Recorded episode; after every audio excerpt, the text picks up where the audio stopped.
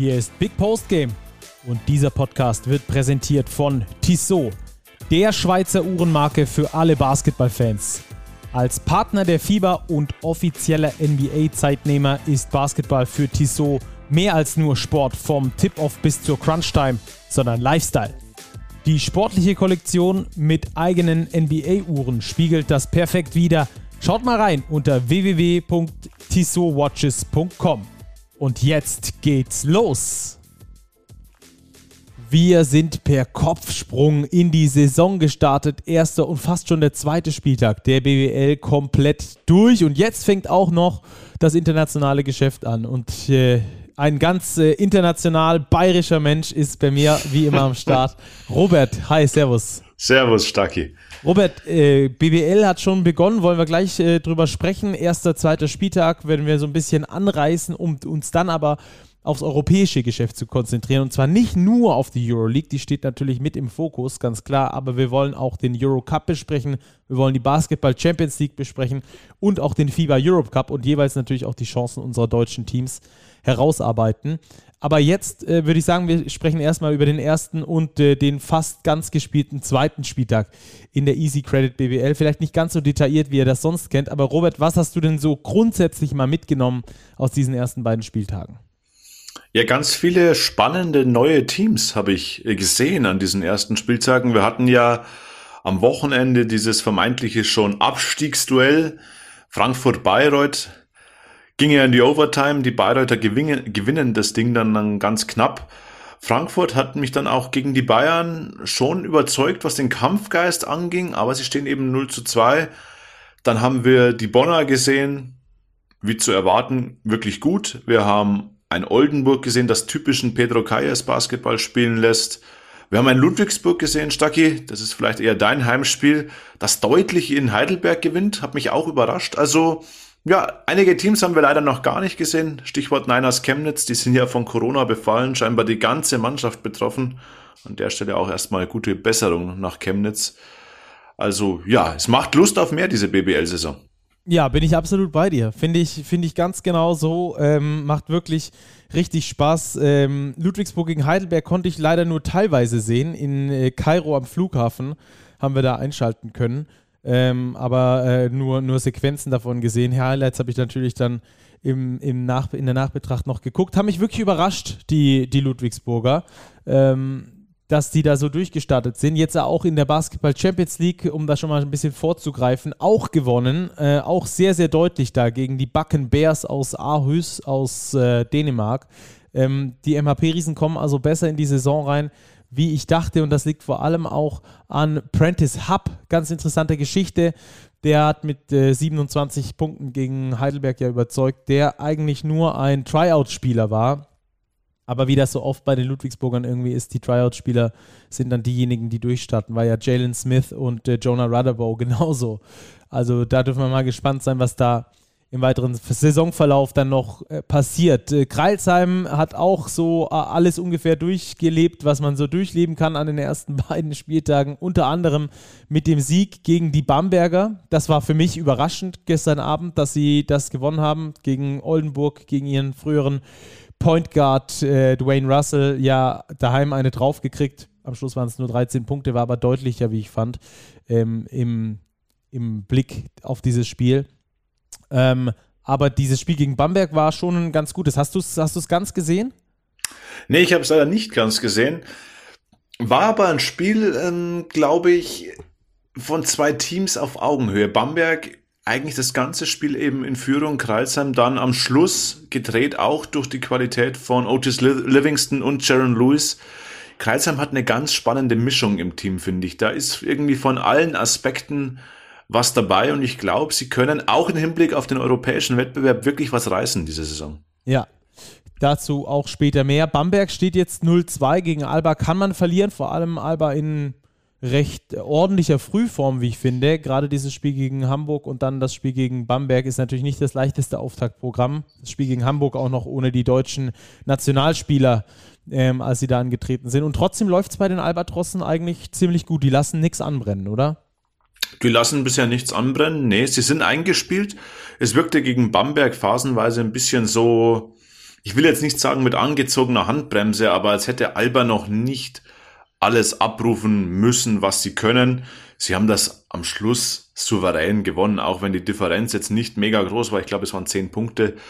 Also Alba ist in Form, Alba hat ein spannendes Team und ja, Alba zeigt jetzt auch schon früh in der Saison, dass mit ihnen wieder zu rechnen sein wird. Klar, was anderes war ja auch nicht zu erwarten. Ja. Das gleiche von den Bayern auch. Ähm, die haben gegen die Ulmer gewonnen. Noch ein bisschen knapper, 87 zu 80 am ersten Spieltag, am zweiten Spieltag dann gegen die Fraport Skylers, die im letzten Viertel dann nochmal ein bisschen ranrücken lassen. Aber alles in allem, bei den Bayern kann man, glaube ich, vom Gleichen sprechen, außer dass sie nicht so gut eingespielt sind wie die Albatrosse und trotzdem lassen sie nichts anbrennen.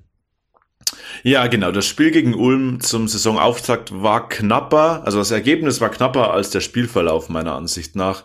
Ich war in der Halle, muss sagen, ich hatte nie das Gefühl, dass Ulm eine Chance hat, dieses Spiel zu gewinnen. Die Bayern haben das Dank auch individueller Klasse von Cassius Winston, über den können wir vielleicht kurz sprechen oder sprechen wir auch nachher drüber, wenn wir über die Euroleague reden, ähm, einen neuen Mann an Bord, der sich relativ schnell jetzt zum Führungsspieler etabliert hat auf der Point Guard Position, war jetzt sowohl gegen Ulm als auch im zweiten Spiel gegen die Fraport Skyliners Topscorer, hat in den entscheidenden Momenten übernommen, spielt mit ganz großer Ruhe, sehr abgezockt. Da bin ich ganz gespannt, wie er sich dann jetzt auf internationalem Parkett eben beweisen wird. Ja. Wie hast du Juan Núñez gesehen, das Supertalent bei den Ulmern, der junge Spanier, der erst 18 Jahre alt geworden ist äh, in diesem Jahr? Ähm, wie, hast du, wie hast du seine Performance gesehen und was hat der Tono Gavel danach gesagt? Ich glaube, du hattest sogar was gepostet, ne? Ja, also Juan Núñez ich sag mal so, Ansätze waren sichtbar. Es war sein erstes Spiel für Ulm. Man hat das auch gemerkt, dass das erste Spiel jetzt in diesem neuen Umfeld, Ratio Farm Ulm. Er hat schon gezeigt, dass er wirklich spielen kann. Er hat vor einem, vor einem Viertelende mal sich die letzte Possession genommen, im 1 gegen 1 gescored. Aber er hat noch nicht so ganz die Balance gefunden, wann er den Korb attackieren muss, wann er dann den Wurf nutzen muss. Das hat Tono Gavel auch ein bisschen bemängelt dass ich da einfach noch ein bisschen Gleichgewicht einpendeln muss. Aber extrem spannender Spieler, extrem talentierter Spieler, wie die gesamte Ulmer Mannschaft. Ich glaube, die werden sich finden und die werden eine gute Rolle spielen. Ja. Über die Hamburger haben wir ja ähm, nachher noch zu sprechen, während äh, wir im Eurocup unterwegs sind. Äh, Saisonstart gegen Alba doch noch mal ein bisschen knapper gemacht, am Schluss nicht gewinnen können in Berlin, obwohl, wie gesagt, die deutschen Nationalspieler allesamt bei Alba nicht dabei waren. Wobo bei Hamburg tatsächlich doch auf dem, auf dem Court. Ähm, der hat aber auch nicht so viele Minuten in den Beinen gehabt wie bei Maudolo beispielsweise, das muss man auch dazu sagen. Äh, dann aber gegen den MBC mit einer sehr souveränen Leistung und äh, schon auch gezeigt, dass sie da die Qualität haben. Qualität ist da am Standort Hamburg, das wissen wir auch. Das Thema Kaderbreite wird sich dann in den nächsten Monaten zeigen. Ich glaube auch immer noch, dass in Hamburg Budget da ist für gegebenenfalls Nachverpflichtungen. Eine, mehrere, je nachdem, was benötigt wird. Aber an sich ist das jetzt auch ein solides Team, das da für die Towers auf Korbiak geht. Ja, denke ich auch. Ähm, solides Team ist ein gutes Stichwort. Äh, ich glaube, von den äh, Würzburg Baskets dürfen wir in dieser Saison, hatten wir in der Prediction auch schon gesagt, ähm, eine recht souveräne Saison erwarten. Jetzt äh, ist das erste Spiel verloren gegangen gegen die Telekom Baskets auch relativ deutlich mit 25 Unterschied. Aber ich glaube, das kann mal passieren, weil die Bonner eben einen starken Basketball spielen. Wir hatten ja Bennett Hund neulich schon hier im Testspiel, ähm, der uns aus dem Testspiel gegen Bonn berichtet hat, dass die schon sehr weit sind. Im zweiten Spiel der Würzburg Baskets lief es dann auch deutlich besser gegen die Braunschweiger, die da ihr erstes Spiel hatten. Direkt mal gewonnen. Äh, das war jetzt ein Sieg, den ich äh, nicht unbedingt eingeplant hätte, weil es Mannschaften aus meiner Sicht auf Augenhöhe sind, die beziehungsweise die im, in ähnlichen Tabellenregionen landen könnten am Schluss. Ja, das sehe ich auch so. Die Würzburger überzeugen mich vor allem auf der Guard-Position. Da sind sie sehr variabel. Stanley Whittaker, der Pro A Topscorer, zeigt eben, dass er das auch in der BBL bringen kann. Sean Williams, CJ Bryce, das sind gute Leute dabei.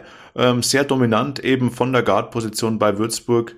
Ich glaube, sie werden eine gute Saison spielen und das haben sie jetzt auch schon aufblitzen lassen, weil eben da schon individuelle Qualität im Kader ist, die vielleicht auch ein Stückchen höher ist als bei den Braunschweigern.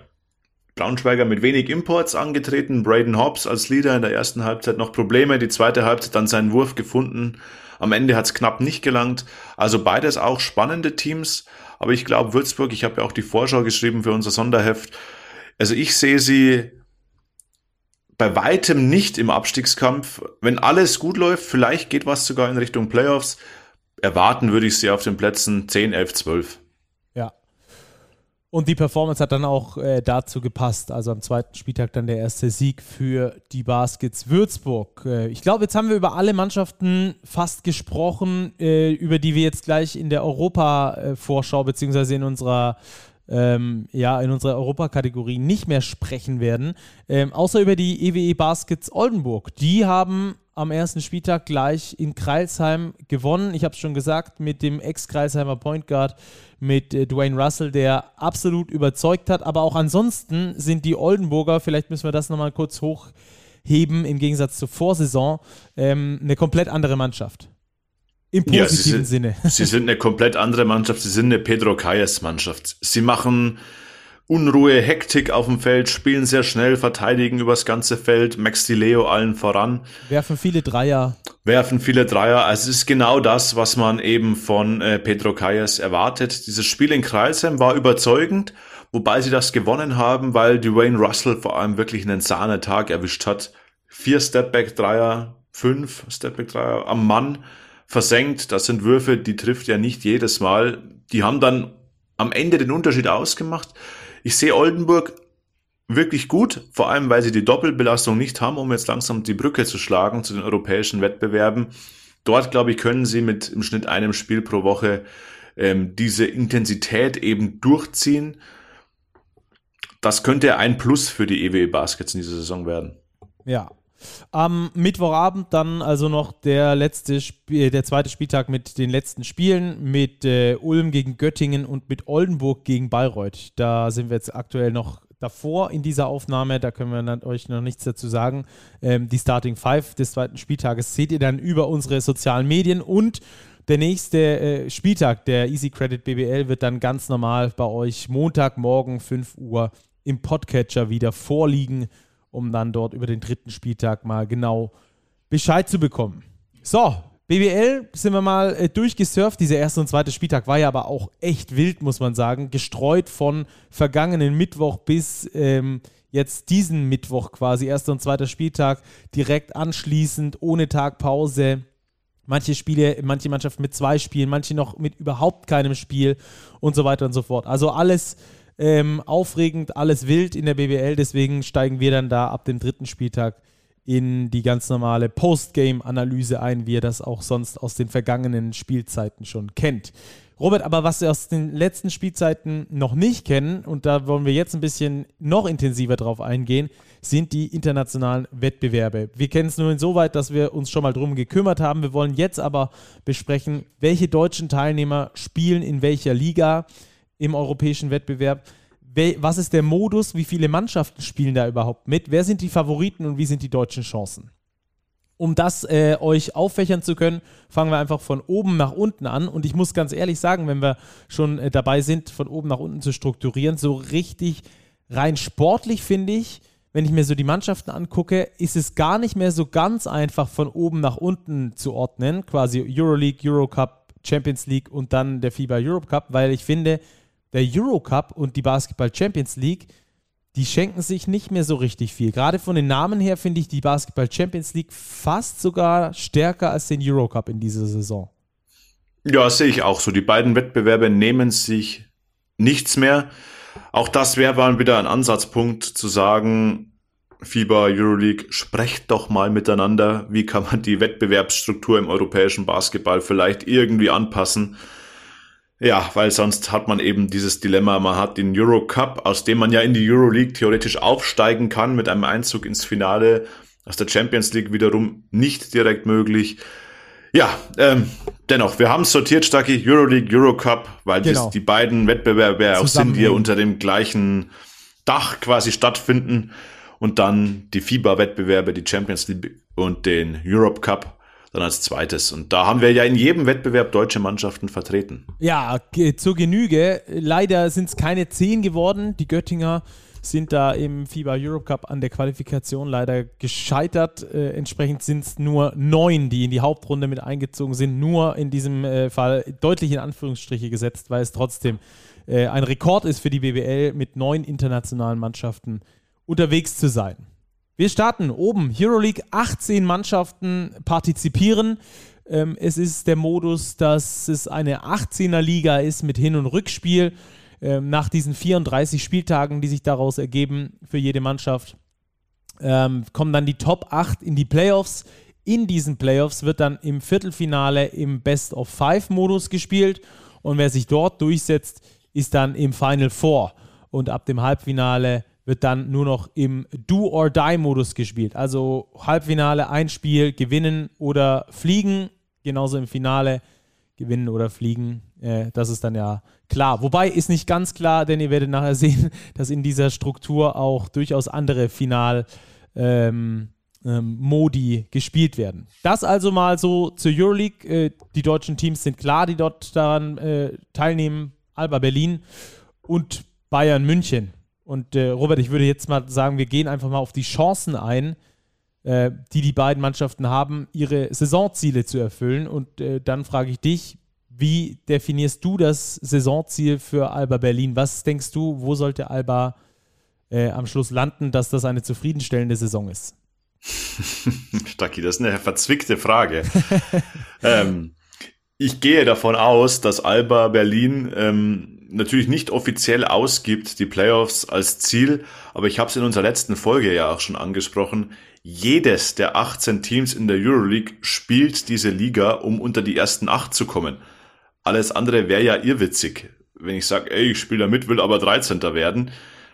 Ja, es gibt dann bei den Teams Unterschiede, wenn jetzt ein Fenerbahce Istanbul die Playoffs verpasst, ist es dort wahrscheinlich deutlich dramatischer, als wenn Alba Berlin die Playoffs verpasst. Ich denke, dass Alba eine der unterschätztesten Mannschaften in der Euroleague ist. Wir haben jetzt ja in den Social Medias viele Power Rankings gesehen, vor allem von internationalen Kollegen. Und da steht Alba Berlin wirklich schlecht da. Da wird Alba bei den letzten zwei, drei Teams eingruppiert. Und das sehe ich überhaupt nicht so. Alba Berlin hat am Ende der letzten Saison schon bewiesen, dass sie eben die Top-Teams schlagen können.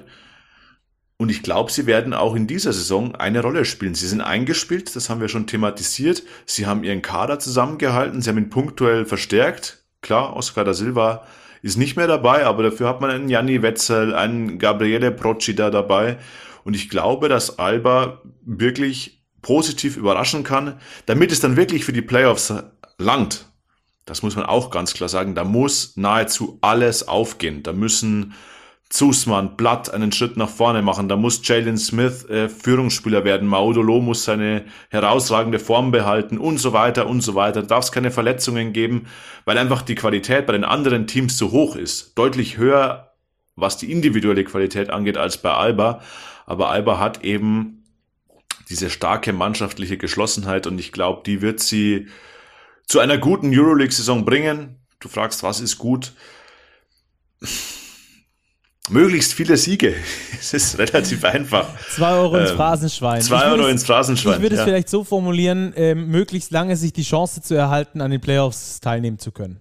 Ich glaube, wenn das du ja das, das, machst, dann, dann hast du die Möglichkeit, äh, die Saison auf jeden Fall als positiv äh, abzuheften.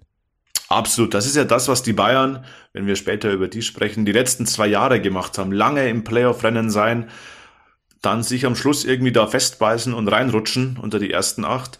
Ich traue das Alba auch durchaus zu, auch wenn, wie gesagt, sehr, sehr viel gut laufen muss, weil die Qualität, die wir von den individuellen Spielern haben in dieser Euroleague-Saison, ja in Summe wahrscheinlich nochmal höher ist als vergangenes Jahr. Ja, du hast schon die Neuzugänge angesprochen und die Abgänge. Äh, das Silva ist weg, ähm, ein paar Neuzugänge sind mit dazugekommen. Das ist jetzt vielleicht nicht die ähm, die, die mega, äh, zumindest nicht auf dem Papier, nicht die, die, die Mega-Steigerung des Niveaus, aber ich finde es auch attraktiv, muss ich ehrlich sagen, dass sich Alba seinem Weg treu bleibt, obwohl die komplette Euroleague ja scheinbar verrückt zu werden scheint, was so äh, Spielertransfers angeht. Und Alba trotzdem auf seinen Tross setzt, auf seine Idee setzt, Spieler zu entwickeln, internationale und deutsche Spieler zu entwickeln und ähm, damit dann möglichst weit zu kommen. Äh, Ob es für die Playoffs reicht, müssen wir dann schauen. Aber insgesamt äh, in dieser Saison,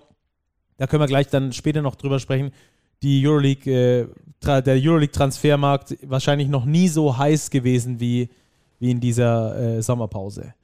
Ähm, also das zu Alba Berlin. Ich würde mir auch wünschen, dass sie äh, in die Playoffs kommen. Ich kann es mir nicht so ganz vorstellen, weil dann, wie du es schon richtig gesagt hast, so der letzte, der letzte Qualitätsunterschied vielleicht noch fehlt, aber ich lasse mich da gerne eines äh, Besseren belehren. Und äh, ganz ehrlich, Alba, diese, diese Siege aus der vergangenen Saison, ich erinnere mich da, wo sie in eigener Halle Fenerbahce beispielsweise geschlagen haben, die machen einfach immer noch mal extra Spaß. Alba Berlin zuzuschauen ist ja sowieso schon geil, das haben wir schon häufiger hier thematisiert, einfach wegen der Art und Weise des Spielens und dann ähm, noch diese großen Siege gegen diese großen Teams mitzuerleben auf europäischem Parkett. Das ähm, ist für mich als, als neutraler, als deutscher Basketballfan eigentlich schon ähm, ähm groß genug, als dass ich dann sagen würde, die müssen in die Playoffs kommen oder so. Also selbst von meinem eigenen Anspruch her nicht. Ähm, von daher finde ich das eine ähm, ne schöne Sache und äh, freue mich, dass Alba da äh, auch weiterhin, glaube ich, kompetitiv in der Euroleague unterwegs sein wird. Ähm, ja, was, was machen wir mit den Bayern? Über die sprechen wir jetzt natürlich. Ähm, die wollen natürlich unbedingt das dritte Mal in Folge in die Playoffs. Letztes Jahr sind sie in die Playoffs gekommen mit so einem kleinen Schmeckle, wie man auf Schwäbisch sagt, ähm, dass die russischen Teams eben nicht mehr mitspielen durften und dass sie deswegen ähm, da nochmal die Chance erhalten haben, die sie dann auch genutzt haben. Auch das gehört zur Wahrheit. Ähm, und trotzdem bin ich äh, sehr gespannt, wo der, wo der Münchner Weg hingeht. Denn die letzten zwei Saisons haben sie es nicht so gut geschafft, diesen Spagat äh, zwischen Bundesliga und Euroleague. Da ist es sehr viel Richtung Euroleague gegangen, was dann auch in den beiden Playoff-Teilnahmen ähm, geendet ist.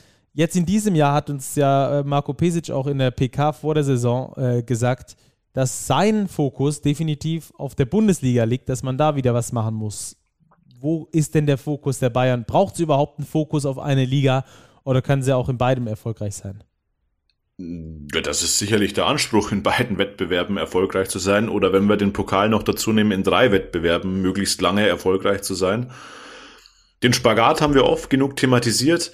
Wenn wir heute über die Euroleague sprechen, ist das Ziel der Bayern ganz klar, zum dritten Mal in Folge in die Playoffs einzuziehen. Das wird eine Herkulesaufgabe, weil wenn wir nachher vielleicht noch kurz einen Überblick machen über die anderen Teams, du hast schon angesprochen, der Transfermarkt, das war wild, was da teilweise abgegangen ist. Da haben die Bayern genauso wie Alba eben nicht mitgemacht. Diese Starspieler sind für beide deutsche Teams nicht zu bezahlen. Die Bayern haben eben auf Schlüsselpositionen jetzt zwei Rookies, zwei Europa-Rookies in Cassius Winston und Freddie Gillespie auf der 1 und auf der 5. Und die müssen jetzt zeigen, dass sie eben Euroleague-Format haben. Und das wird, glaube ich, mit der entscheidende Faktor sein, wohin die Reise der Bayern in der Euroleague geht, weil der Rest der Spieler, mit Ausnahme vielleicht Easy Bonga, hat Euroleague-Erfahrung, weiß, wie das Level dort ist. Und wenn diese drei Spieler funktionieren, kann das wieder klappen in Richtung Playoffs. Wenn die vielleicht ein bisschen brauchen, ist es auch nicht auszuschließen, dass es dieses Jahr vielleicht nichts wird mit den Playoffs. Also, aber das, das Ziel ist klar, die Playoffs, äh, die Möglichkeiten stehen auf jeden Fall zur Verfügung für die Bayern. Es ähm, muss vieles richtig laufen, auch bei den Bayern, dass es für die, für die Playoffs reicht, aber alles in allem äh, haben sie die Möglichkeiten, die Fähigkeiten dazu, im Kader dieses, äh, diesen Euroleague-Run, äh, diesen Euroleague-Playoff-Run auf jeden Fall ähm, realistisch zu gestalten.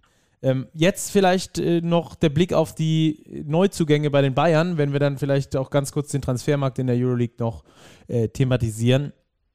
Was kann ein Elias Harris den Bayern in der Euroleague bringen? Dass er in Deutschland natürlich hohe Qualität, beziehungsweise für die BWL hohe Qualität hat auf dem deutschen Spot, ist klar. Ähm, was kann er den Bayern in der Euroleague geben? Kann er ihnen überhaupt was geben? Oder ist das ein Spieler, der eher für die Euroleague, äh, für die BWL äh, gedacht ist? Und das gleiche auch vielleicht äh, auf der anderen Seite der Karriere, in Karriere Frühling, Isi Bonga. Welche Rolle kann der spielen? Vielleicht noch eine größere als Elias Harris, oder? International. Davon würde ich ausgehen. Ich muss bei beiden Spielern eingestehen, dass ich sie live schon sehr, sehr lange nicht mehr spielen habe sehen. Elias Harris war ja in Japan, Isi Bonga in den USA.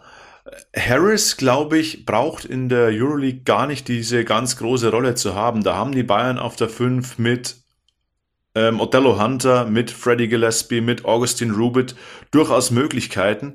Ich traue aber Elias Harris durchaus zu, da wichtige Minuten zu geben, was Intensität angeht, was Rebounding angeht, was Körperlichkeit angeht. Er wird aber definitiv, glaube ich, eine kleinere Rolle haben als Isaac Bonga, wenn er denn fit ist. Das ist so für den Laufe Mitte, Ende, eher Ende Oktober angedacht, dass er da vielleicht wieder eingreifen kann ins Geschehen. Da bin ich ganz gespannt, äh, wie Andrea Trinchieri ihn einsetzen wird, weil wenn man dem Italiener zuhört, dann hört man immer wieder raus, dass er mit Bonga schon was vorhat und dass Bonga, glaube ich, sowas wie eine Waffe werden kann, weil es eben ein Spielertyp ist, den es so in der Euroleague eigentlich nicht gibt. So ein riesiger Kerl, der aber irgendwie doch schnell ist, der einen Zug zum Korb hat, der lange Arme hat, der gut im Rebounding ist. Die Bayern werden mit ihm am Wurf arbeiten, an seiner Konstanz im Wurf. Und das ist schon so ein Paket, das du ganz gewinnbringend einsetzen kannst, glaube ich. Und das ähm, könnte für die Bayern zur Waffe werden. Klar, auch er ist Rookie auf diesem Level. Ähm, kann auch sein, dass er erstmal braucht, um sich da zu akklimatisieren, aber ich glaube, die Bayern, vor allem Andrea Zinchieri, setzen große Hoffnungen in ihn. Ja, Vorteil bei Easy Bonga ist halt, dass er klar NBA schon äh, gespielt hat und Erfahrung gesammelt hat und das jetzt aus den letzten Jahren kennt, dass das Feld ein bisschen breiter ist, aber dieser Fieberbasketball, in dem ist er ja aufgewachsen und deswegen nichts Neues für ihn. Deswegen würde ich nicht sagen, er ist ein typischer Rookie, wie jetzt zum Beispiel es ein Cassius Winston ist oder so, sondern einer, der ähm, tatsächlich äh, aus, dieser, aus diesem Environment schon entstanden ist und jetzt einfach nur wieder zurückkehrt. Also ich bin sehr gespannt ob es dann auch in der Euroleague für ihn ähm, da nach oben geht. Ich glaube es und ich hoffe es auch sehr, muss ich sagen. Ich finde, Easy Bonga ist ein toller Spieler, dem es auch unglaublich Spaß macht zuzuschauen. Gerade wenn er als, als äh, selbst als Ballhändler unterwegs ist mit seinen über zwei Metern, ähm, gibt es wirklich nicht, nicht oft. Äh, könnte so ein Unicorn auch in der Euroleague werden. Ob er die Härte hat, da muss er, das muss er noch beweisen, in der Euroleague ähm, dann auch performen zu können. Ja, wir werden ihn als Ballhändler sehen. Ich habe mit Andrea Zinchieri darüber gesprochen. Er sieht ihn durchaus auch auf der Eins, überwiegend auf dem Fliegel, aber eben auch mal auf der Eins oder auch auf der Power Forward Position. Mit Easy Bonga habe ich auch gesprochen. Können wir schon eine kurze Vorschau machen auf das nächste Heft, das ja demnächst bei den Abonnenten erscheint und kurz darauf auch am Kiosk dann ausführliches Interview mit Easy Bonga. Ähm, ja, ganz spannender Typ und er ist, glaube ich, heiß, wieder mal in konstanten Verhältnissen zu spielen, eine konstante Saison zu spielen, wirklich in, einer, in einem harten Wettbewerb, das hat er die letzten Jahre nur bedingt. Ja. Freue mich sehr drauf, wirklich. Freue mich wirklich sehr drauf, dass der da zurückgekommen ist. Das könnte ein Coup werden ähm, für die Bayern, gerade im Bezug auf das Rennen um die Playoffs. Und äh, dass sie es in den Playoffs dann auch den großen Teams schwer machen können, das haben sie in den letzten beiden Jahren bewiesen. Wäre schön, wenn wir da was ähnliches nochmal sehen würden. Ich freue mich auf jeden Fall mega auf die Euroleague-Saison, muss ich ganz ehrlich sagen, weil dort der wirklich beste Basketball Europas mindestens gespielt wird. Zum Angucken meistens sogar auf der Welt, finde ich. Ja, Ganz ich finde, das hat, das hat Dennis Wucherer in einer der letzten BBL-Übertragungen so schön gesagt. Die besten individuellen Spieler findest du in der NBA, aber der beste Basketball wenn du das Spiel nur betrachtest, den bekommst du in der Euroleague und mir persönlich geht's wie dir. Ähm, ich tue mich sehr, sehr schwer mit der NBA, aber ich liebe die Euroleague. Ja. Geht auch los. Also diese Woche auch direkt schon mit äh, zwei äh, guten, mit zwei guten Starts auch für die deutschen Mannschaften, oder? Ja, absolut. Die Bayern empfangen Fenerbahce. Das ist ein in München ein ja fast schon traditionsträchtiges Spiel, das äh, einen vermutlich ausverkauften Audidom verspricht mit aufgeheizter Stimmung, weil sich ja durchaus der ein oder andere Fenerbahce-Fan da auch immer verirrt in die Münchner Halle. Also da bin ich schon sehr, sehr gespannt drauf. Das schon am Donnerstag, am Freitag, dann Stacki der Auftakt von Alba Berlin. Ja, gegen Partisan Belgrad, die sind neu mit dabei, die sind aufgestiegen aus dem Eurocup, ähm, sind, da, sind da jetzt mit am Start. Und auch das dürfte eine äh, echt interessante Begegnung werden. Bin gespannt, wie sich Partisan schlagen kann, bin aber natürlich noch viel gespannter auf die Berliner, ob die sich da direkt mal durchsetzen können im ersten Spiel. Also super Spiele, alle natürlich live zu sehen bei den Kollegen von Magenta Sport. Das Einzige, was ich so ein bisschen schade finde, ähm, was die Euroleague irgendwie noch nicht so richtig geschnallt hat. Äh, dass alle Tip-Off-Zeiten fast gleichzeitig sind. Donnerstag, 20 Uhr äh, fangen die ersten an und 20.30 Uhr die letzten. Ähm, das sind ja komplette Spielüberschneidungen. Genauso am, am äh, Freitag dann 19.30 Uhr das erste Spiel, 20.30 Uhr das zweite Spiel. Da kannst du dann vielleicht noch das letzte Viertel gucken. Ähm, Finde ich ein bisschen schade. Hätte ich mir gewünscht, dass es da vielleicht das erste Spiel um 18 Uhr irgendwo losgeht und das letzte um 21 Uhr startet. Äh, da kann man sich vielleicht beim Fußball nochmal eine Scheibe von abschneiden, weil ich, wenn ich so einen Abend lang Zeit habe, dann halt auch gerne zwei Spiele hintereinander schaue und nicht alle gleichzeitig und immer rumseppen muss, wo es gerade am spannendsten ist. Also ähm, da würde ich mir wünschen, dass da vielleicht nochmal sowas ein, äh, einzieht wie äh, Nutzerfreundlichkeit für den TV-Zuschauer. Vielleicht äh, gibt es ja da bei der Euroleague bald mal eine Ambition dazu. Ähm, lass uns noch zum Abschluss ganz kurz über die Favoriten sprechen und gleichzeitig auch über den Transfermarkt, weil das ja auch irgendwie zusammenhängt. Wer ist denn für dich in dieser Saison der äh, Favorit äh, in der Euroleague? Boah. Es gibt viele du spannende. Auch einen Favoritenkreis nennen, wenn es zu schwierig ist. Ja, ich lege leg mich gerne fest, Stacki. Ich habe mir das überlegt. Ich schwanke zwischen zwei Teams aus Städten, die mit M beginnen. Oh, okay. Nämlich Mailand und Madrid. Hauptsache Italien, ne? Hauptsache Italien. äh, Mailand hat sich einen Kader gebastelt, aber auch der von Real Madrid. Da kommt ein Chacho Rodriguez zurück, da kommt ein Mario Esonia, da kommt ein Janan Musa.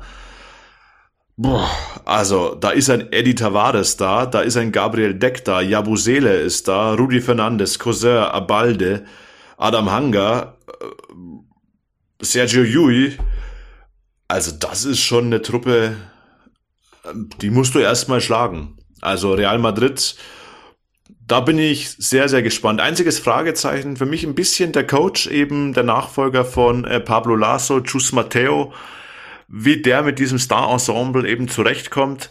Aber so auf dem Papier her ist das schon eine bockstarke Mannschaft. Ich, allein Canan Musa, wir haben es gesehen bei der Eurobasket, Stacki, der Typ, ist einfach richtig, richtig gut und ich glaube, der wird Madrid nochmal auf ein anderes Level hieven. Aber auch die Mailänder, also Joe Vogtmann jetzt ja endgültig bekommen, Kevin Pengos bekommen, da ist ein Kyle Heinz, ein Nicolo Melli, Siobhan Shields, die Sean Thomas aus München verpflichtet, Brenton Davis nebenher noch aus Barcelona geholt. Also das ist auch schon eine richtig gute Mannschaft. Dazu mit Ettore Messina, einen sehr, sehr guten Coach an der Seitenlinie. Wir können hier mehrere Teams durchgehen, aber ja. ich würde mich auf diese beiden ich als hab, meine Favoriten festlegen. Ich habe zwei Hot Takes und zwar Fenerbahce und Barca. Ähm, sind für mich zwei Mannschaften, die man auf jeden Fall mit auf dem Zettel haben sollte. Fenerbahce auf dem Transfermarkt durchgedreht, Scotty Wilbekin geholt, Nick Calates äh, aus Barcelona an Land gezogen, dann Nemanja Bielica zurückgeholt aus der NBA früherer Euroleague MVP. Ich glaube, dass der auch nochmal Bock hat, richtig durchzustarten und nochmal was mitzunehmen. Dazu natürlich äh, auch ein Devin Booker auf groß, äh, Marco Guduric. Also die Jungs, die sind, glaube ich, richtig heiß und Ismet Akpina ist auch noch mit dem Kader. Also ähm, da bin ich auch mal gespannt, äh, ob der und welche Rolle er dort spielen kann. Ähm, das wird, äh, glaube ich, eine Mannschaft, die es auf jeden Fall äh, zu beobachten gilt erstes Spiel gleich gegen die Bayern. Sind wir mal gespannt, wie es da, wie es da abgeht. Und äh, Barcelona mit Oscar da Silva, äh, der ja von Alba hingewechselt ist, auch die natürlich mit einer brutalen Mannschaft. Die haben sich Jan Wessely geholt. Mike Toby ist mit am Start. Sertac Sunley ähm, ist auch noch mit in der Big Man-Riege mit Oscar da Silva. Du hast also alles, diese Mobilität von einem Mike Toby, von einem Oscar da Silva, auch von einem Jan Wessely, der ja ein eher mobiler Center ist, mit unfassbarer vertikaler Höhe, den du mit einbinden kannst. Äh, dazu einen harten Spieler wie Sertac Sunley, aber auch ähm, die, die üblichen Verdächtigen, wie Nikola Mirotic, der natürlich nach wie vor dort ist, Corey Higgins, der nach wie vor dabei ist, genauso wie Nicolas Laprovitola. Ähm, es ist Wahnsinn. Dann haben sie noch Thomas Satoranski mit dazugeholt ähm, aus, der, aus der NBA ähm, oder frühere NBA-Spieler zumindest. Äh, Rukas Jokubaitis haben wir gesehen bei der Eurobasket, ein Spieler, der in der Entwicklung unfassbar stark ist und sich auch weiterentwickeln wird. Ähm, also da hast du auch alle Positionen mehrfach brutal krass besetzt und dann natürlich noch äh, Nikola Kalinic, den du auch noch mit dabei hast. Also ähm, ich glaube, ich glaube, es führt nicht so richtig viel an, an Barca und Fenerbahce auch noch dran vorbei. Also die vier können wir vielleicht so festhalten, dass die die Top-Favoriten sind, oder? Ja, wir haben auch ein gewisses Anadolu Efes, die ja Back-to-Back-Titelverteidiger sind. Die haben ja auch nicht so schlecht verpflichtet mit Will Clyburn, mit Achille Polonara, ja. mit Ante Sisic, Mizic gehalten, Larkin gehalten, Pleiss gehalten. Ja, also da haben wir schon mal fünf Teams, die nominell extrem gut sind. Bei Fenerbahce ja auch Dimitris Itudis aus, auf der Coaching-Position neu für mich auch einer der ja. besten Trainer Europas. Ja.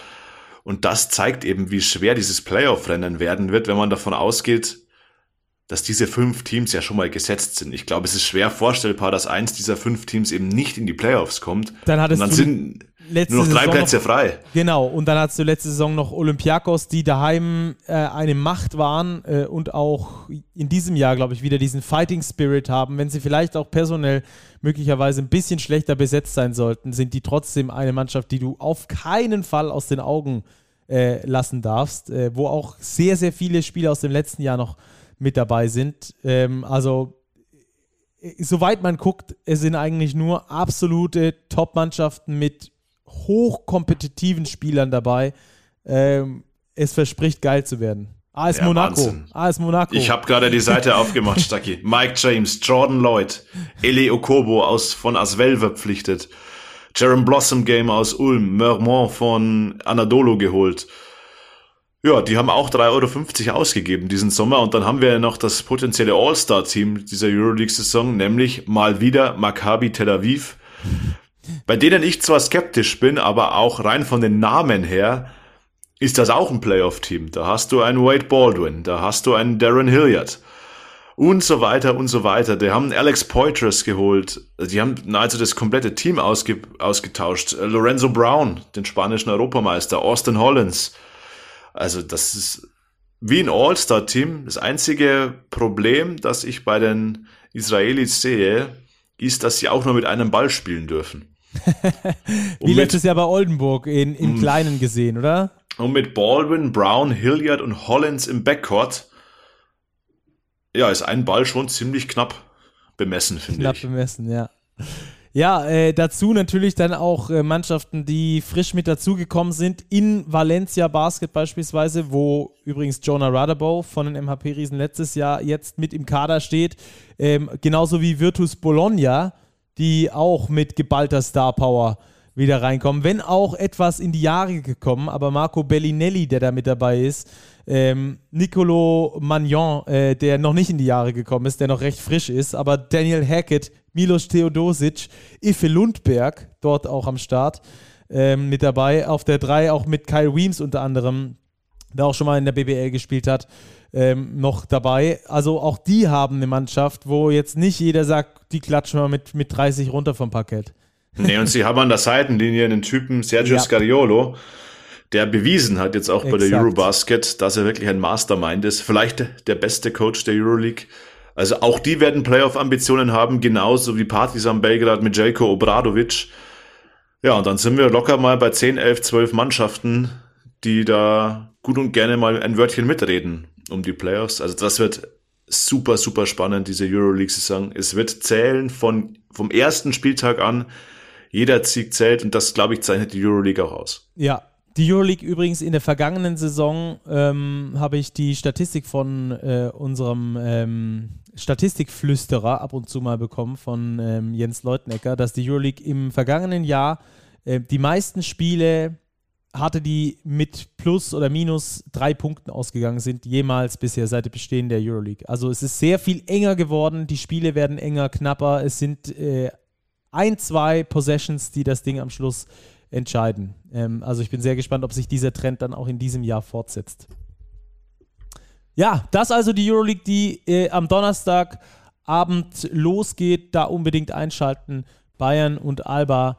Ähm, jeweils äh, Donnerstag die Bayern und Freitag Alba. Könnt ihr also beide Spiele, beide deutsche Mannschaften gucken. Da freue ich mich extrem drauf.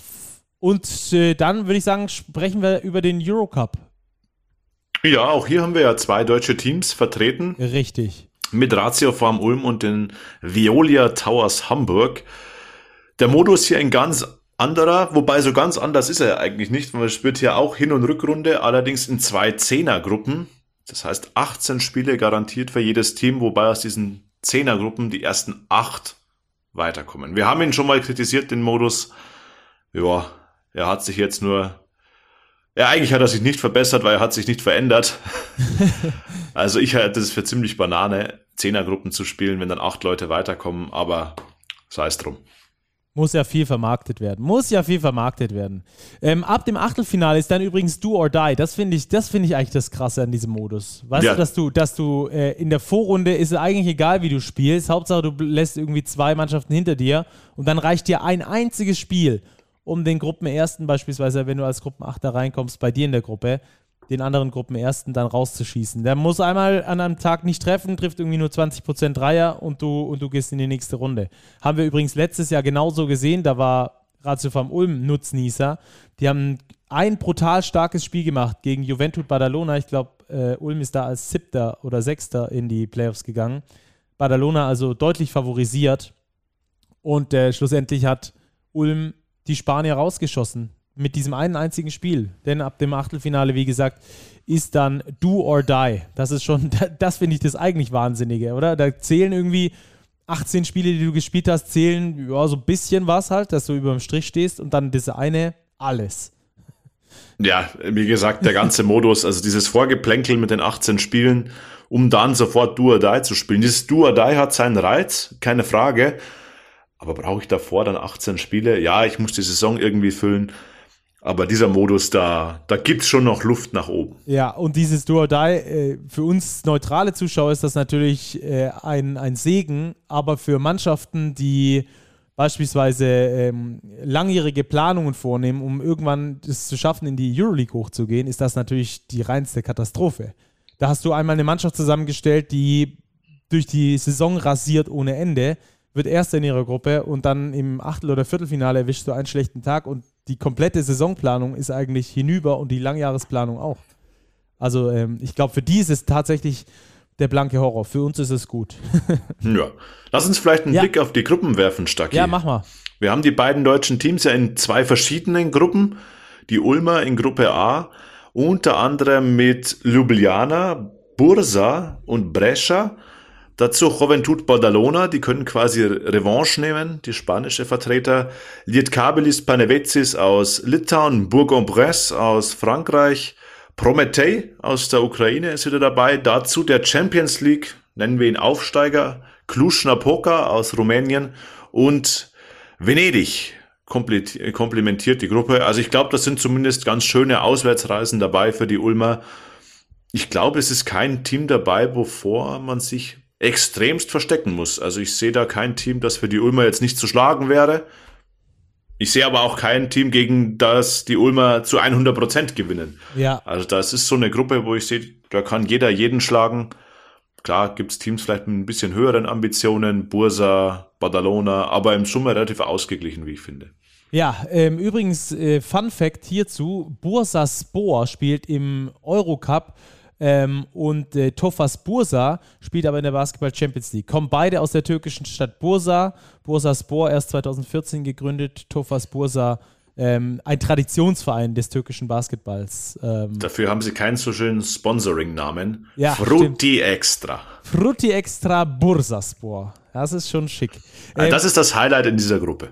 Genau. Hast du, hast du mitbekommen jetzt noch schlussendlich, wo Prometei aus der Ukraine seine Heimspiele austragen wird? Weil da war ja zuerst mal, glaube ich, ähm, Pol polnische Standorte in Betracht gezogen worden. Jetzt ist es, glaube ich, die, nach Tschechien gegangen, wenn ich es richtig weiß. Weißt du da noch? Ich habe auch von Tschechien gelesen, würde aber nicht meine Hand dafür ins Feuer legen. Auf jeden Fall spielen sie nicht in der Ukraine, das können wir uns auf jeden Fall schon mal ähm, äh, hinter die Löffel schreiben. Die haben also keine Heimspiele äh, nach, nach äh, normalem Maße. Äh, Cluj-Napoca, die haben Heimspiele nach normalem Maße. Das war ja letztes Jahr gegen die MHP-Riesen schon wild da in der, in der Arena. Da sind bis zu 10.000 ähm, fanatische Rumänen, die da ihre Mannschaft nach vorne peitschen. Äh, war zumindest in der Basketball Champions League so. Würde mir erhoffen, dass es im Eurocup auch so ist, weil es da ja manchmal schon mit den Zuschauern nicht ganz so dicht ist. Ähm, von daher wäre das cool. Die, die Ulmer, um das festzuhalten, haben alle Chancen in dieser Gruppe. Ähm, ich glaube, das absolute Ziel sollte sein, da in die Playoffs zu kommen und dann mal gucken, oder? Bei K.O.-Modus so und so mal gucken, weil, wie wir letzte Saison gesehen haben, da ist dann alles möglich. Ja. Lass uns noch über die Hamburger quatschen. Ähm, die sind in Gruppe B unterwegs ähm, mit Podgorica unter anderem, Buknost Podgorica, da mache ich mir mal einen Knoten in die Zunge. Ähm, Trento aus Italien mit dabei, Gran Canaria, glaube ich, einer der großen Favoriten in dieser äh, Konstellation. Die sind mit, einfach mit Jaka Lakovic an der Seite. Top-Mannschaft, exakt, ganz genau. Haben, glaube ich, am ersten Spieltag, wenn ich es richtig mitbekommen habe, direkt mal Barcelona geschlagen. Mhm. Ähm, Hapoel Tel Aviv ist mit dabei. Die London Lions, das ist eine etwas kuriosere Geschichte, kann ich gleich was dazu sagen. Genauso wie bei Paris Basketball, auch da ist ein bisschen äh, kurioser. Dann haben wir Prometheas Patras, Slask Wroclaw und eben Türk Telekom Ankara mit dabei. Buntes Potpourri an Mannschaften ähm, aus dem ganzen Kontinent. London Lions äh, deswegen recht kurios, äh, weil die bisher eigentlich nicht das Niveau hatten, um Eurocup zu spielen. Die haben jetzt aber neuen Besitzer und haben da richtig äh, investiert in diese Mannschaft. Ähm, die sind also jetzt da mit dabei und äh, da dürfen wir jetzt echt mal gespannt sein, wie die sich dann dort schlagen werden. Ich schaue mal ganz kurz durch den Kader. Ähm, hatte da nämlich von einem englischen Kollegen dann noch den Hint bekommen. Äh, da Spielt unter anderem Luke Nelson, den wir aus Göttingen exakt, kennen. genau. Tomislav ja. Subcic, kennen wir auch schon aus der BBL, war in Bonn. Und Costa Kofus. Ja, aus der Costa, NBA. Costa Kufos aus der NBA, ja, das ist zwar auch schon ein paar Jährchen her, war dann ja. mal bei Cesca Moskau ja, bin gespannt, wie sich das Team. Sam äh, Decker mit dabei noch. Also da sind schon ein paar, ja. ein paar äh, Namen, die man kennt. Die sind jetzt also da neu investiert mit dabei. Die Euroleague wollte da über den Eurocup unbedingt auch große Standorte mit einbinden. Ja, ein bisschen wie bei Hamburg. Ähm, da war man ja auch verwundert, dass die direkt den Sprung in den Eurocup geschafft haben. Also die London Lions jetzt mit dabei. Und auch Paris Basketball oder Paris Basketball, keine Ahnung, wie man es ausspricht, auf Französisch, Deutsch oder Englisch, wie dem auch sei, auch die in der vergangenen Saison eher gegen den Abstieg gespielt in der französischen Liga und äh, haben jetzt aber diese Wildcard für den Eurocup bekommen, sind ja ein paar Plätze frei geworden durch den Aufstieg in die Euroleague, weil dort die russischen Teams weg sind, also zieht so einen relativ langen Rattenschwanz nach sich. Paris Basketball auf jeden Fall äh, mit der Wildcard, obwohl sie gegen den Abstieg in Frankreich gespielt haben. Auch die werden jetzt sicher ähm, monetär nochmal ein bisschen aufgeforstet haben, um dort mitzuspielen. Bin mal gespannt, wo die am Schluss landen. Ähm, insgesamt zusammenfassend, ähm, ich glaube, Favoriten kaum zu benennen. Gran Canaria ist so eine Mannschaft, die so ein bisschen heraussticht. Ähm, Badalona sicher wieder eine Mannschaft, die auch äh, oben mitspielen können wird. Ähm, und äh, Venedig ist auch mal so ein bisschen ein, ein Spiel. Die können mal eine krasse Saison haben, können aber auch mal äh, nicht so richtig gut mit dabei sein. Ja, sehe ich auch so. Ich sehe Gran Canaria schon in der Favoritenrolle. Ja, vielleicht auch Brescia aus Italien, die gefallen mir eigentlich auch ganz gut. Bursaspor wird man sehen. Aber sonst wirklich ein offener Wettbewerb. Auch die Hamburger in ihrer Gruppe, glaube ich, mit guten Chancen auf die Playoffs. Die Polen von Wroclaw, glaube ich, die muss man schlagen, die wird man hinter sich lassen und dann wird sich schon noch ein zweites Team finden, das man ebenfalls hinter sich lässt. Ja, ähm, um dann Strich unter den Eurocup zu machen, aus meiner Sicht erheblich schlechteres Niveau als im vergangenen Jahr, äh, weil die Top-Teams in der Euroleague aufgerückt sind ähm, und äh, dadurch halt Valencia, Bologna, Partizan und solche Konsorten weg sind. Äh, dadurch Kuban, Krasnodar fällt auch noch weg. Richtig. Also hier merkt man schon ein bisschen Aderlass. Ja. ja.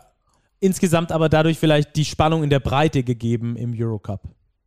Ja, die Breite, also der Wettbewerb ist da, er ist ausgeglichen. Also ich könnte jetzt nicht sagen, wer hier der Top-Favorit ist, Gran Canaria sicherlich zu nennen, aber ansonsten keine Ahnung, wer sich da am Ende dann durchsetzen wird. Alles möglich. Super, dann machen wir den Eurocup und die Euroleague zu und wechseln rüber zur FIBA und gehen dort natürlich auch von oben nach unten und zwar die Basketball Champions League als allererstes. 22 Mannschaften in der, äh, 32 Mannschaften, sorry, in der Hauptrunde Ähm, sind dann also acht Vierergruppen mit Hin- und Rückspiel, in denen gespielt wird. Die Gruppensieger kommen direkt in die Round of 16. Ähm, und die jeweils zweiten und dritten der Gruppe müssen sich nochmal über Play-ins, also so eine Zwischenrunde, durchsetzen, wo dann Best of Three gespielt wird. Die Sieger davon ziehen ebenfalls in die Round of 16 ein. Heißt also, entweder man wird Erster in der Gruppe, dann ist man direkt in der Round of 16, oder man wird Zweiter oder Dritter in der Gruppe und kann sich dann über die Play-ins auch nochmal reinspielen. Bedeutet aber natürlich eine höhere Belastung. Nur die Gruppenvierten, die scheiden dann nach der Vorrunde äh, aus. In der Round of 16 werden dann nochmal vier Vierergruppen gebildet. Mit Hin- und Rückspiel wird dort gespielt. Und, wieder, und dieses Mal kommen die Top 2 jeder Gruppe dann in die Viertelfinals. Und ab dann wird über Kreuz gespielt. Ab da Best of Three. Ähm, und äh, die Gewinner kommen dann ins Top 4 und in diesem Top 4 wird dann im Halbfinale und im Finale im Do-or-Die-Modus gespielt. Alles sehr kompliziert, ähm, könnt ihr euch nochmal visualisieren. Ich werde euch das nochmal in die, in die ähm, Show Notes reinpacken. Da gibt es ein schönes äh, Schaubild von der äh, Basketball Champions League, da könnt ihr einfach reingucken und dann ähm, seht ihr das dann nochmal ein bisschen besser aufgefächert. So audiomäßig das aufzuarbeiten ist immer ein bisschen schwierig fürs Verständnis zu Hause. Ähm, deutsche Teilnehmer, Robert. Ja, haben wir zwei Stück. Telekom Baskets Bonn unter Thomas Isalo und ja, die Champions League erfahrenen MHP Riesen Ludwigsburg. Ja, Ludwigsburg schon zweimal im Top 4 gewesen in der Basketball Champions League seit Bestehen. Einmal Vierter, einmal Dritter geworden, also zweimal das Halbfinale verloren. Vergangene Saison erst Dritter geworden. Haben dann ein äh, ganz schrecklich schlechtes Spiel erwischt im Halbfinale. Das hat echt wehgetan. Ähm, wenn du da ein Spiel erwischst, wo du gut triffst, dann kann es halt auch schnell mal in höhere Sphären gehen. Alles in allem aber mit einer richtig guten letzten Champions League-Saison. Die haben sich da auch einen Namen erarbeitet. Man merkt das auch ähm, am internationalen Standing in der Basketball Champions League, dass keiner so recht gegen Ludwigsburg spielen möchte. Und äh, die MHP-Riesen, glaube ich, wieder mit einer ganz ordentlichen, ähm, mit einer ganz ordentlichen Chance auch jetzt wieder äh, weit zu kommen. Sind ja in Gruppe E mit Hapoel Jerusalem, mit den Backen Bears aus Aarhus, aus äh, Dänemark und Darüşşafaka Istanbul. Ähm, gegen die Backen Bears sind sie am Dienstagabend in die Saison reingestartet mit einem deutlichen Sieg, haben die da aus eigener Halle rausgefegt und zwar mit 99 zu 58. Also schon relativ deutlich gezeigt, ähm, wo die Ambitionen der Ludwigsburger hingehen sollten. Ähm, das andere Spiel hat übrigens Hapoel Jerusalem gegen Darisha Faka gewonnen mit zwei Punkten Unterschied 69 zu 67. Das sind also die Teams. Ich glaube, in dieser Gruppe ist für Ludwigsburg alles möglich, aber es ist auch nicht einfach. Also es ist jetzt kein Selbstläufer, dass die durch diese Gruppe mit sechs Siegen durchmarschieren und dann ähm, da locker in die Round of 16 kommen, sondern ähm, da müssen, glaube ich, ein paar heiße Duelle gewonnen werden gegen Hapoel Jerusalem und auch gegen Darüşşafaka Istanbul. Gruppe äh, B ist mit Bonn, Robert. Gruppe B ist mit Bonn, richtig Stacki. Die Bonner treffen unter anderem auf AEK Athen, Reggio Emilia aus Italien und Pina Kasjaka aus der Türkei. Ja, die Bonner starten am heutigen Mittwoch, am Tag unserer Aufnahme. Also wenn ihr uns vor Tip-Off hört, könnt ihr doch reingucken gegen Reggio Emilia in die Saison. Kashiaka hat das Auftaktspiel gewonnen gegen Athen knapp mit drei Punkten. Auch das ist, finde ich, eine sehr ausgeglichene Gruppe. Ich traue den Bonnern aber auf jeden Fall zu, unter die ersten drei zu kommen, sprich mindestens diese Zwischenrunde zu erreichen. Und dann wird man sehen. Also ich glaube, sowohl Ludwigsburg als auch Bonn mit guten Chancen in der Champions League weit zu kommen. Ja, vor allem mit der Art und Weise, wie sie Basketball spielen, kann, glaube ich, Basketball Europa nochmal ein Stück weit was lernen von den, von den MHP-Riesen und von den Telekom Baskets Bonn. Ähm, die Spielweise ist nicht unbedingt gleich, fußt aber auf derselben Basis, auf diesem hochintensiven Basketball. Ähm, und man hört auch von internationalen Kollegen, dass diese Spielweise, gerade der MHP-Riesen, in der vergangenen Saison oder in den letzten Jahren ähm, sehr stark beobachtet wurde und von anderen Teams versucht wurde auch zu implementieren. Also man kann da tatsächlich so einen leichten Trend äh, beobachten, dass deutsche Basketballteams schon auch unter Beobachtung stehen und dann äh, von denen auch Spielideen übernommen werden. Und ich kann mir sehr gut vorstellen, dass dasselbe in diesem Jahr bei den Telekom Baskets Bonn passiert. Natürlich guckst du immer die erfolgreichen Teams an. Und Ludwigsburg, wie gesagt, schon zweimal im Top 4 gewesen.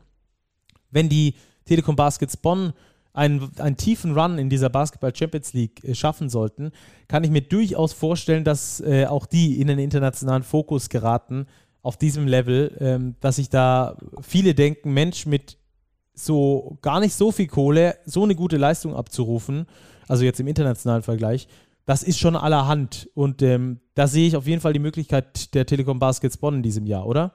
Wie siehst du ja, das? auf jeden Fall. Die Bonner haben jetzt auch in der BBL schon bewiesen, dass ihr System funktioniert. Sie haben Schlüsselspieler gehalten, starke Ergänzungen vorgenommen, Shorts, Delaney und so weiter.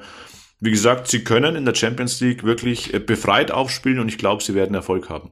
Ja, und gerade mit TJ Shorts, ganz interessant, äh, der hat ja im vergangenen Jahr noch im FIBA Europe Cup mit den Hakro Merlins gespielt, ist jetzt also auch eins aufgestiegen.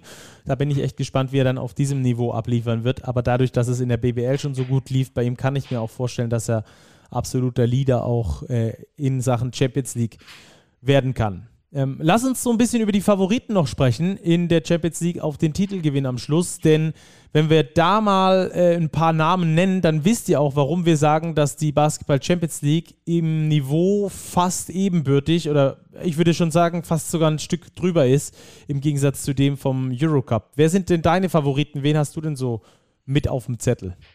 Ich sehe es ähnlich wie im Eurocup. Ich sehe keinen so glasklaren Favoriten. Man hat gute Teams, äh, Bursa, Malaga, die jetzt Jedovic geholt haben, Teneriffa darf man nicht unterschätzen, Galatasaray immer auch mit der heimischen Halle. Also schwer, echt schwer zu sagen. Ich würde auch die deutschen Teams dort nennen in diesem Kreis. Die können diese Teams alle schlagen. Für mich gibt es keinen einen Favoriten in der Basketball Champions League. Ja, also ich finde auch die Namen, die, die sind richtig klangvoll in dieser Basketball Champions League mittlerweile. Ähm, Unicaja Malaga, Lenovo Teneriffa, du hast es schon angesprochen. Manresa, letztes Jahr äh, Zweiter geworden. Äh, Başakşehir äh, aus der Türkei zum Beispiel mit dabei gewesen. Sieger im Europe Cup gewesen mal gucken. Vielleicht haben die nochmal ein bisschen Geld in die Hand genommen, um sich da äh, weiter hochzuspielen. Galatasaray hast du schon genannt, auch äh, eine Mannschaft, die lange Jahre in der Euroleague unterwegs war, in den letzten Jahren ein bisschen äh, auf kleinerer Flamme gekocht hat, trotzdem noch eine Mannschaft, die äh, absolute Qualität liefert. Six Straßburg, Tofas Bursa, äh, Limoges, ähm, übrigens mit, mit Gavin Schilling ähm, und ein paar anderen Bundesligaspielern, können wir gleich noch drüber sprechen.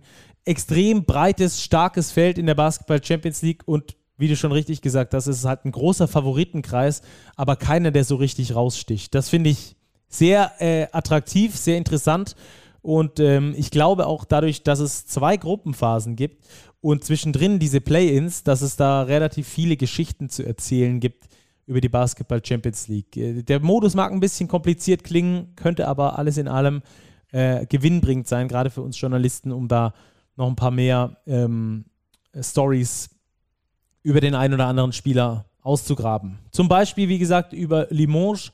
Ähm, dort Gavin Schilling jetzt mittlerweile am Start. Ähm, die haben nämlich auch schon gespielt und zwar gegen den Vorjahres zweiten Baxi Manresa und haben äh, knapp verloren, nämlich mit drei Punkten Unterschied. Unter anderem bei Limoges noch dabei Javonte Hawkins bei Kreilsheim und äh, letzte Saison bei Bonn schon in der Bundesliga aktiv gewesen und auch Desi Rodriguez, der bei Ludwigsburg und Würzburg äh, aktiv war und jetzt eben ebenfalls bei den Franzosen mit dabei ist. Also ganz interessant das auch. Ähm, und Todesgruppe aus meiner Sicht, äh, Gruppe G, Unicaja Malaga, Dijon aus äh, Frankreich, Sassari aus Italien und PAOK aus Griechenland. Also das könnte eine ultimativ interessante Gruppe werden da in der Basketball Champions League. Letztes Jahr waren ja die MHP-Riesen der Todesgruppe, sind Erster geworden ähm, in dieser Vorrundengruppe. Dieses Jahr haben sie sich erspart und sind in einer Gruppe, die machbar ist, aber nicht einfach für beide Kontrahenten. Ja. Ja. Stucky. Lass uns rüberschwenken. FIBA Europe Cup. Ja. Weil da, wenn du mich nach Favoriten fragst, da habe ich eine Meinung und das, ja, sind die deutschen, das sind die deutschen Teams. Cool. Ja, ich, glaube, ich glaube, ein deutsches Team kann das Ding gewinnen. Dann lass uns doch mal erstmal mit dem Modus starten, um dann später auf die Favoriten auch einzugehen. Ähm, welcher Modus wird da gespielt? Ja, wir haben ähnlich wie in der Champions League auch hier acht Gruppen, a vier Teams. Die ersten zwei kommen weiter. Dann haben wir auch so eine Art Zwischenrunde, wieder vier Gruppen, a vier Teams, wieder die ersten zwei kommen weiter. Dann gibt's ein Viertelfinale mit Hin- und Rückspiel. Das ist so ein bisschen angelegt an Fußball Champions League, wo dann die Differenz zählt. Das heißt, hier wäre auch ein Unentschieden denkbar im Hinspiel. Halbfinale genauso und das Finale wiederum Hin- und Rückspiel mit entsprechender Differenz. Das heißt, da zählt in der K.O.-Phase jeder Korb. Ja.